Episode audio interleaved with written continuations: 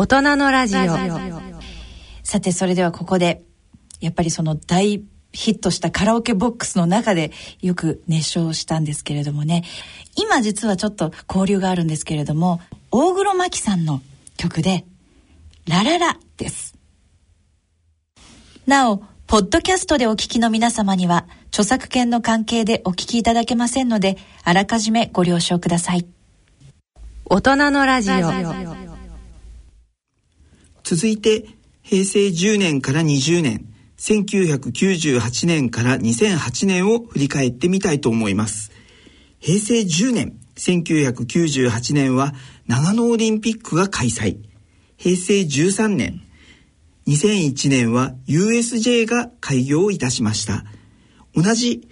13年9月11日にアメリカ同時多発テロが起こりました、平成17年2005年は愛知で愛知九博の万博が開催されました。平成20年2008年はリーマンショックが世界中を襲いましたね、ということでこの辺のもう10年間になるといろんな思い出があの個人的にもあるなと思うんですけれども、はいえー、関由美子さんが有馬由美子さんに変わったのもこの辺りだったんでしょうか？そうですねそういえばあのーまあ音楽活動、ソングライティングをちょっとやっていく中でも、ちょっともうちょっと表現力の勉強したい。ちょっとこれじゃ全然足りないなっていうことで、演技の勉強をするために専門学校に通い始めたりしたのもちょうどその頃で、その時に、えー、有馬由美子っていうふうに改名しました。はい。この頃のこう10年間いろんなあの、えっと、エピソードや事件事項もあったと思うんですけれどももう、えっと、有馬由美子さんとして特にこれが印象に残ってるっていうことは何かあります、はい個人的にはそうですね。あの、私の人生の中のちょっとした立て直しの時代だったので、あの、自分のことで精一杯ですけど、まずその、舞台に、あの、立つことができたっていうことが、まず一番大きかったですね。その専門学校で、えー、一宮はじめさんっていう、あの、8位では全員集合のドリフターズの、えっ、ー、と、振り付けをなさってたような一宮さんっていう方に演出をつけてもらって、コメディと音楽を、がクロスオーバーするっていう舞台を、あの、踏ませていただいて、その時に一人芝居だったり二人芝居っていうのを、にガンガンチャレンジして、ずいぶん勉強になりましたね。コメディっていうのもちょっと、あの、今のこの目の前の有馬さんからはまた意外な感じもしますけれども。本当ですか？一番しっくりきたなと思ったんですけどね、自分的に。コメディっていうかコントみたいな感じでしたけどね。こう、みんなに、あの、劇場に来てくれた方に笑顔になってほしいっていうのはこんなに楽しいことってないっていうふうに自分はすごいいい勉強させてもらいましたね。そういう意味では。はい。あの私はこの平成10年から20年振り返るとですね、うん。はい、えー、国連機関のワフニフというところの親善大使になったことが個人の中では大きかったんですけれども、うん、その前ぐらいから、えーと、地球版奥の細道だと思って世界中を旅しながら世界まだ200カ国全部をに降り立って読んだ歌人というのは1300年の短歌の歴史の中でも一人もいなかったので、すごい世界200の、はい、国になんとか降り立ちたい。その国の状況を読みたいということでで世界をちょうど旅し始めていた頃だったのでえー、アメリカ同時多発テロにもショックを受けましたし、えー、えー、愛知九博の頃には世界中のいろんな、えー、地球版奥の細道で出会った、えー、例えば、えっと、ネルソン・マンデラさん南アフリカの、はい、マンデラさんのお孫さんのセッツァ君という人に愛知九博に来てもらったりとか、えー、インド代表では、えー、ガンジーさんあの、うん、えっとガンジーさんのえーと、子孫の方に、はい、えー、来てもらって愛知九博で一緒にこういろんなあの世界がちょうどもう戦争に向かっていくような時でしたので、えー、あの平和に対する討論っていうのを愛知九博でしたことを思い出すんですけれども。なあじゃあ本当にあの奥の細道ってことは日本版じゃなくて地球版松尾芭蕉としてすごいですねそれはもう。でも、えー、20代30代の体力のあるうちに、えー、いろんなところにできるだけ回っておこうと思ってですねでいろんなところあのアフリカも行きましたしえー、懐かしい島とかもこう回ったりいろいろありましたね。ガラパゴスに行ったりとか。じゃあその頃にこうその世界情勢を見て歌った歌っていうのはまたすごくね、今思い出されるとどうですか？そうですね、えー、寺教会モスクの形は変われども捧げる炎の色は変わらず寺教会モスクの形は変われども捧げる炎の色は変わらずという短歌を旅の途中で読んだことを覚えてるんですけれどもあの、えっ、と、90年代とかこの辺の時代になってですね世界の戦争の9割が実は宗教絡みっていうことを国連関係の機関の親善大使としてもういろんな国際会議で教わって、うん、でお寺とかあの教会とかですね形は変わっても何か共通項ってないかなと思った時にそのいろんなモスクにも行きましたし教会にも行った中で捧げてあるキャンドルの炎っていうのは世界共通だなと思ってですね。でも違いじゃなくて共通項を見出そうっていうのを思いながら旅していたことを、えー、この同時多発テロ以降は、えー思い出しますね。それこそその現場で行って実際に感じないと絶対に作れない歌ですよね。そうですね。あの勝谷さんイズムが、ねま、もう曜日を超えて、えー、あの伝わってるのかもしれないんですけれども。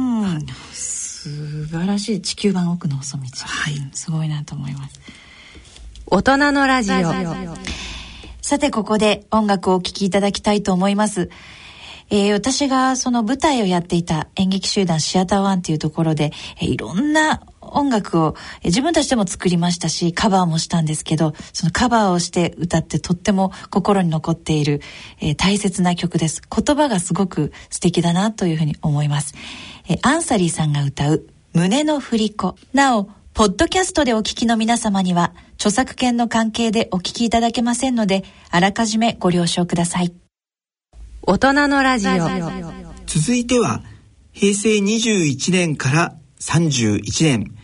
2009年から2019年を振り返ってみたいと思いますが、えー、平成23年。2011年は国際社会ではアラブの春と呼ばれるアラブ諸国の民主運動の動きがありました。そして日本では、えー、2011年3月11日東日本大震災が起こりました。翌平成24年、2012年は東京スカイツリーが開業し、平成26年、2014年は消費税が8%に増税されました。平成28年、2016年は熊本で震災が、平成30年、2018年は大阪と北海道で震災がありました。いろんな自然災害の動き天災という動きが、えー、随分あったこの10年ぐらいかなというふうにも思うんですけれども、はい、有馬さんはどんな10年をお過ごしでいらっしゃいましたか、えー、あのさっきも言いましたけどちょっと人生立て直しの期間を経てですね、え舞台をやって、で、あの地元の横浜でラジオ DJ をやったり、あと、その舞台経験を経てですね、あの、衣装制作を自分でやって、ることですごいあるものにとても目覚めましてそれが何かというと帽子作りなんですね。なんで急にって思われるかもしれませんけどあの皆さんがよくかぶるキャップとかあのハットとかねハンチングとかそういうものの帽子作りに目覚めて帽子作家として一生懸命活動を始めたり工房をオープンしたりっていうとても劇的激動の10年でした。それとナレーターとしてお仕事も始めてっていう意味でやっと自分のなんかシーズン3入ったなっていう感じがします。すごく今はもうこう20代とか大学生ぐらいの頃からの、うん、えー、いろんなお仕事されてきた中で今はこう自分の選択肢というか自分自身でこれをやりたいっていうことが形にできるような状況になってきてるという感じですかね。それは大きいですね。なんかすごく、あの、誰かに選んでもらったものではなくて、まあ、自分の個性、あまりにね、こう、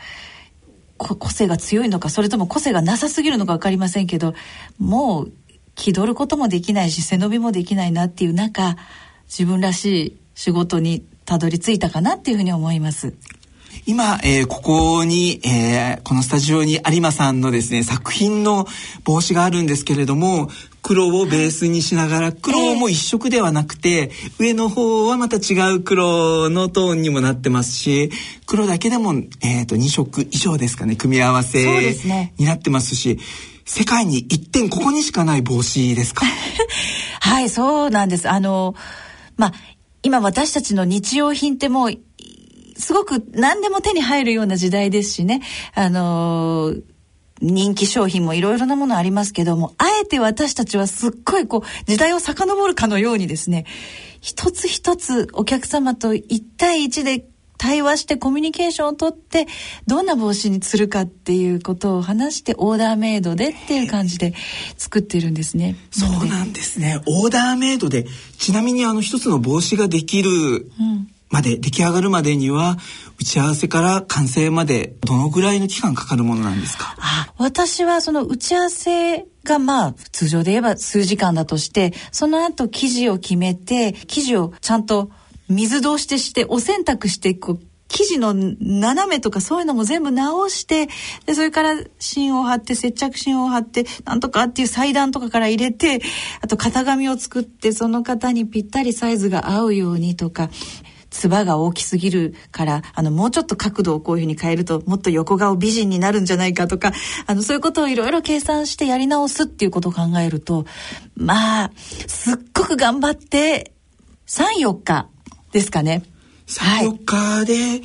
一つのこういうすごく素敵なデザインももうこういう形っていうのが言いづらくてですね。あのね。もう曲線もオリジナリティに溢れてますしかぶった感じでこうあの正面から見るのとまた左右横から見るのも随分印象が変わりますよね。右と左でも全く違うものに見えるのあでそうですね。はいまあ、あの、いろいろと遊びは、これを帽子に関してはアシメトリーにしてて、あの、遊びとか工夫はあるんですけど、やっぱり頭に乗せて歩くものなので、あんまりへんてこりんだと皆さん被りたくないと思いますので、そこでぐっと一生懸命いろんなことを引き算して、あ、この街でその方のライフスタイルに合うような、あの、帽子をデザインするっていうのをやってます。単に手作りだけじゃなくてこう心尽くしというかですねあその方のことをやっぱり思いながら一つ一つも全く違う世界をクリエイトしていくっていうものですよね。すごいいいお仕事ですね。もう一生の仕事になるものですよね。あの、それこそ自分の経験とか、あの、いろいろな、なんて言うんでしょうね。日々自分が感じること、食べることだったり、あの、いろんなものに影響を受けたり、見るもの、芸術とかね、そういうことを含めて全部がこのものづくりには影響させることができるかもしれませんね。そういう意味では30年後もできるかもしれない。もしこの番組を聞いてくださってる方が、ぜひ有馬由美子さんに帽子を作っていただきたいということを思った時にはホームページとかがあるんですか？あはい。横浜でやってるんですけど、小さな工房を作って、えー、横浜のアンクア工房っていう、まあ、帽子、横浜、アンクアとか言ってやってくださったら多分出てくると思います、ホームページが。はい。ぜひせっかくなので一点お願いしたくなるなぁと今思いながら、はい、まあ、言いづらいかもしれないんですけれども例えばあの帽子を一つお作りくださるにはこのぐらいからみたいなのもあるんですか？ああ、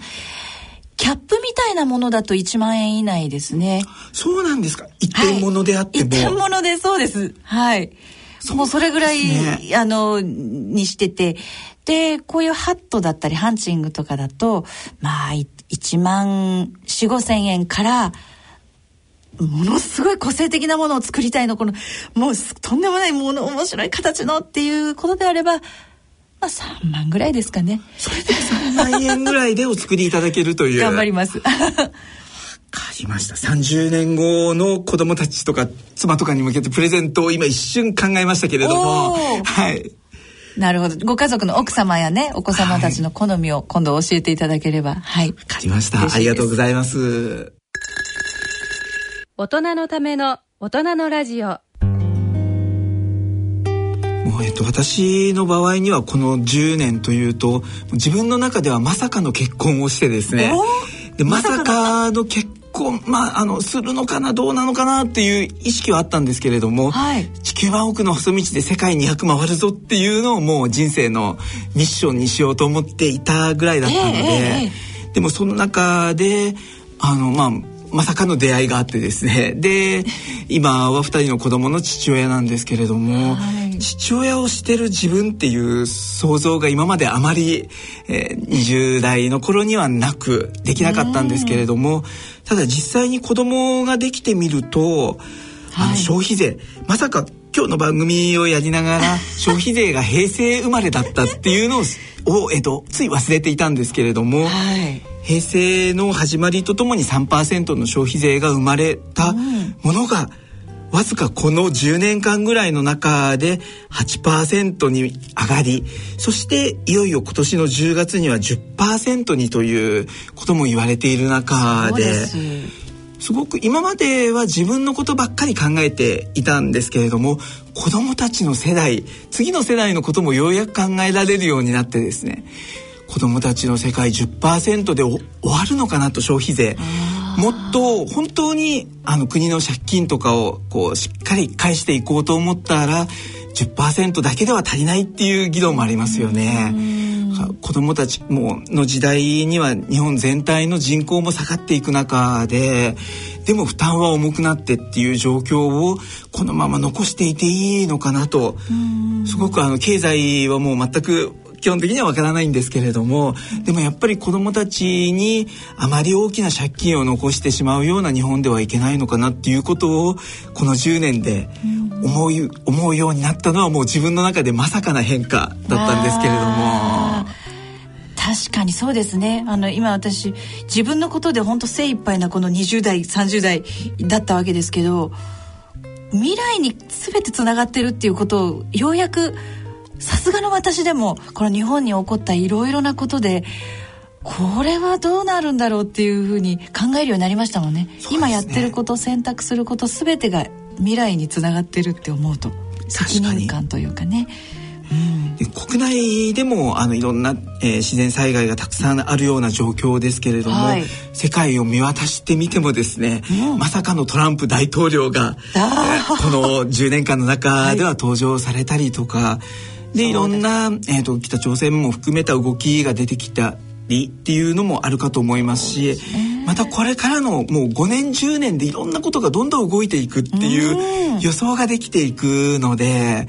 これから先の30年先有馬さんは想像できます？うわ30年先か。そうですね。まあ自分だけのことを言うとって言ったらあれですけどやっぱりこうやって思い返してみると全てがまあ何かのご縁があったり誰かに助けてもらったりしてあのなんとか私たちって生きているんだなっていうこととかあと自分たちがこうすごく自然のごくごく一部で生きてるんだなって思うと全てのことに感謝をすることをとにかく忘れずにあの私たち世代だけじゃなくてね本当にちょっとした小さな小さな思いやりを持って少しでもマシな大人に30年間かけてなれたらいいななんて思います。確かに30年後っていうのはもう、うん、あの今から30年前の平成になった頃は30年後ってすごい遠くのようなもう想像もできないような思いでいたんですけれども今やっぱりこの30年経ってみて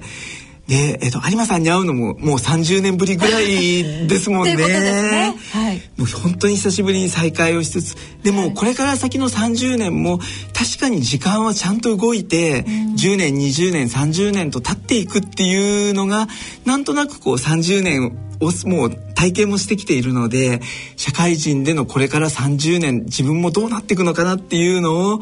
なんとなく一方ではイメージしつつ一方ではまたいろんなシミュレーションというかですね。今あの、えー、私は親両親健在なんですけれども、はい、きっと両親もいつまでも30年後も当たり前にいるという状況ではもうないんだろうなという時にあの親との関係もどう過ごしていったらいいのかなとかですね。でこれから先子供がもしも30年経ったら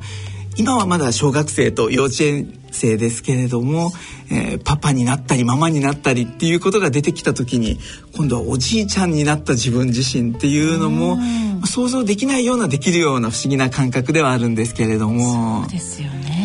でも子供や孫に何を残していけるのかっていうことを思いながら同じ、えーと、書く仕事はしていくんだろうなと思うんですけれども書こうとしてるテーマとかこうメッセージを送りたい世代がまた変わってくるのが、これからの10年20年30年なのかなって新時代なのかなっていうふうに思うので。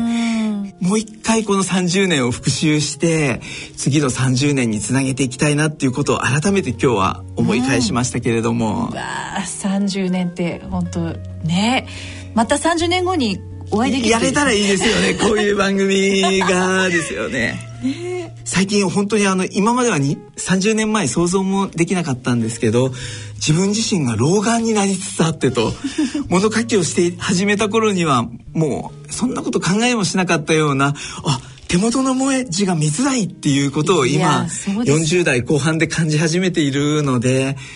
これからの時代どんなこう体の中で衰えというのも当たり前に出てくるんだろうなとも思いますしそんな自分との付き合い方が上手に過ごせたらいいかなとも思うんですけどいつかきっとあのえー、50代60代70代を楽しむ帽子っていうのも、えー、意識していきたいなと、はい、今日有馬さんと会って改めて思いましたので。帽子も意識したいですか？はいぜひあのそんな帽子をまた教えていただけたらというふうに。そうですね。私もあのとにかくみんながこうかぶったら元気になれるようななんか話しかけたくなるようなそんなねあの帽子なのか今後30年の間に帽子じゃないものを作るかもしれないですけどね田中さんもこれからこの書きたいテーマはもう尽きないと思いますので、はい、そうですね、えーと、今あの新しい本がですねちょうど、えー、新刊がはい新刊が実は3冊ぐらいあの今年新しい本が出ているんですけれどもその中でも、えーと、日本史を動かした歌歴史上の人物の、えーまあ、その時代時代で残してきた短歌というのを百人一首のように、徳川家康はこれ伊達政宗はこれとかですねそういうのを、えー、歴史の資料にあたりながら歴史上の人物も含めた新時代の百人一首っていうのを作ろうと思って今和平成最後に、えー、日本史を動かした歌という本を書いたりあるいはですねはいもうこの平成最後の時にぜひ一度作りたいと思っていたのがですね、皇后陛下の短歌え天皇陛下の短歌のことを御政と言って皇后陛下の和歌のことを御歌という言い方をするんですけれども、